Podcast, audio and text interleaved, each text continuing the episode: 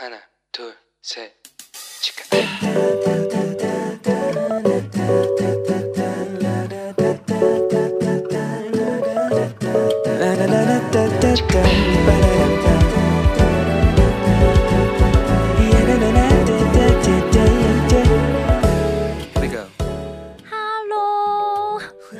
欢迎大家又回到石头们的青春日记。我是喜欢听你说话的好朋友 Annie。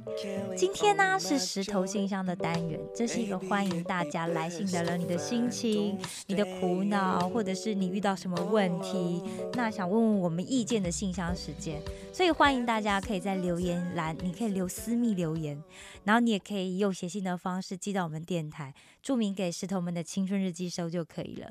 那你可以写下你的心情，或者是让你觉得困扰，但是你又不知道可以问谁的这些事啊，都欢迎大家写信来给我们。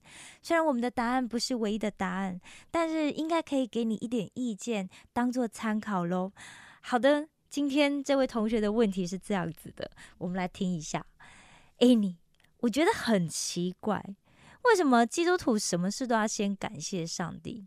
明明帮我缴学费的就是我爸，每天帮我煮饭给我吃的是我妈。那我成绩好或不好，也是因为我自己有没有努力读书的原因啊。但我觉得教会朋友就很奇怪，为什么每件事都是感谢上帝？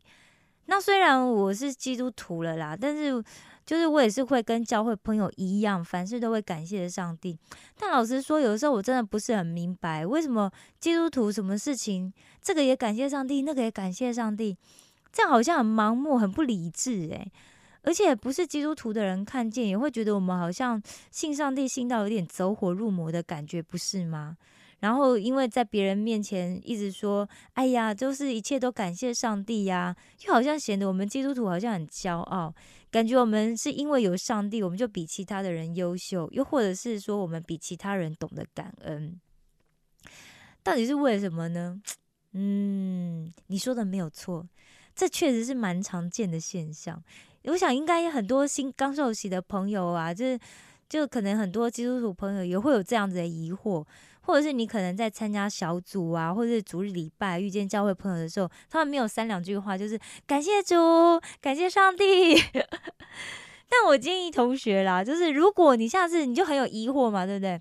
所以下次你当你在听到有弟兄姐妹或者是长辈啊，教会长辈在讲说，哎，感谢上帝的时候，你不要只听他说，你去观察一下他的表情，那他的肢体动作是不是真的有让你感觉到他是真心的很感谢？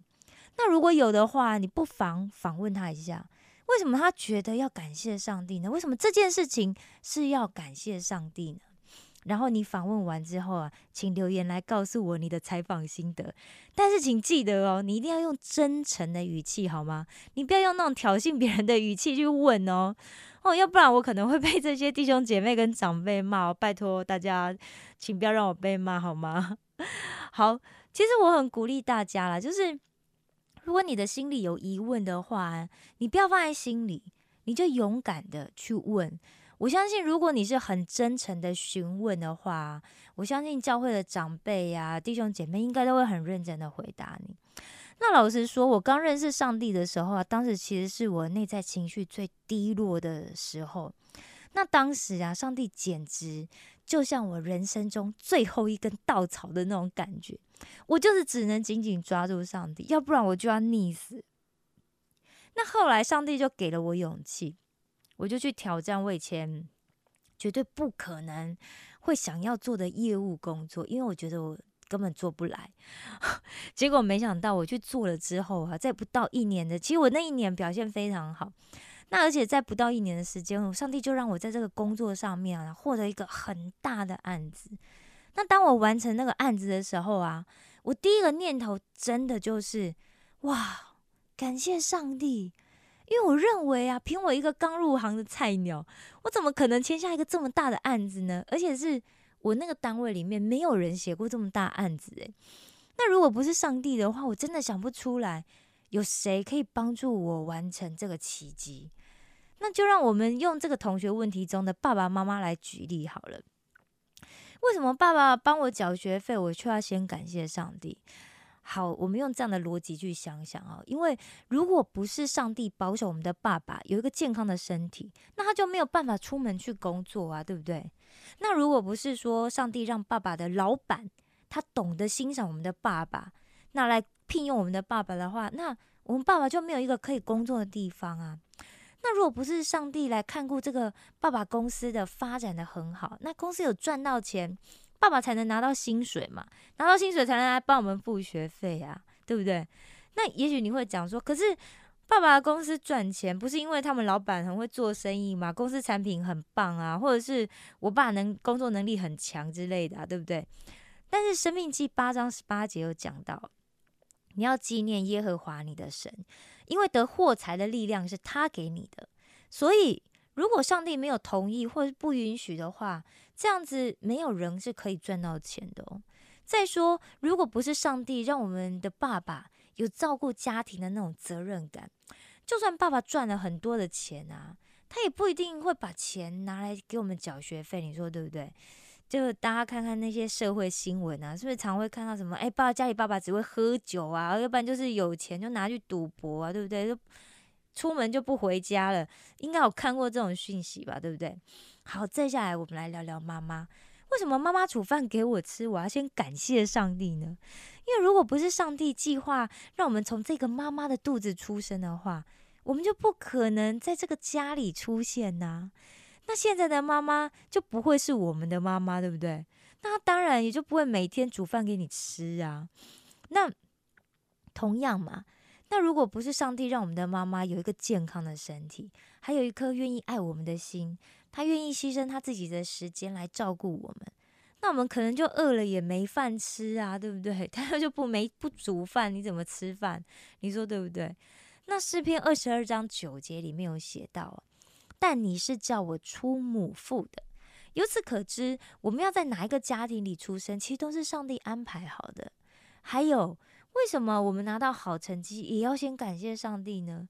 因为如果不是上帝让我们可以出生在一个平稳的家庭的话，我们就不可能有机会可以读书哦。你想想，如果我们今天是出生在有战争或者是饥荒的国家的话，那我们不是每天要忙着逃难，就是可能连饭都没得吃啊，对不对？那我们怎么可能还有机会读书呢？而且，如果不是上帝让我们有智慧，给我们有读书的恩赐的话，那我们再怎么学习，我们可能也学不懂啊，对不对？再说，如果上帝没有让我们遇到一个有教导恩赐的老师的话，那这个老师他可能讲的五四三，我们就听不懂啊。那我们怎么学习？罗马书十二章六节里面讲到，照着所赐给我们的恩典，我们各有不同的恩赐，所以。会读书也是一种恩赐哦，因为这不是每一个人都可以做得到的，你说是吗？其实我觉得啊，感恩其实跟微笑一样。有些人会讲说：“哎呦，那没事干嘛笑？又没发生什么好事。”但是你也没发生什么坏事，不是吗？而且就算发生坏事，或者是坏事接二连三的发生，但是发生在我们身上的好事，肯定还是多过于坏事的，不是吗？那其实我每次这样 回答，我的好朋友 Lola 就会说：“哎呦，你很会讲啦，我讲不过你。”但是我其实我这样子讲哦，不是要讲给大家笑啦，或者是说要说服大家一定要接受我的说法，只是我是真的就这样子想。那比如说啊，我们的想法可以有很多种嘛，那所以我们可以选择朝正面积极的方向去想，我们也可以朝负面的方向去想。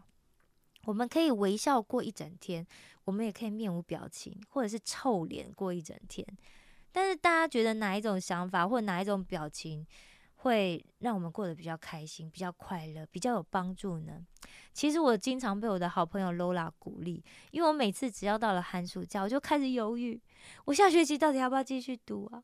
我有学费吗？那他就会很正面的回答我说：我当然会希望你继续读啊。虽然我不知道我们可以怎么解决眼前的问题，但是让我们一起祷告，很棒，对不对？透过他的祷告，我就真的得到奖学金。所以我听到他这样子讲啊，我就会又有勇气，就继续读下去。所以感恩呢是一种能力，因为虽然可以符合的感恩条件很多，但是我们大部分的人可能都不会用这样的逻辑去想，因为我们长期以来其实就被这个世界的价值观训练成就是哎，什么都是个人主义，什么都是利益导向。所以你要会找出可以感恩的条件，然后你又可以说出来，这真的是一种很珍贵的能力。十七世纪英国著名的清教徒解经家马太·亨利，他曾经这样子去描述懂得感恩的人。他说：“感恩就像加法，在凡事上面感恩，就会加上神的祝福；相反的，埋怨和抱怨就像是减法，连我们原有的。”都会被夺走，消失不见。感恩也是我们向上帝献上最棒的祷告。希望今天的内容有回答到你的问题。愿我的上帝祝福正在听着节目的你，拥有懂得感恩的能力。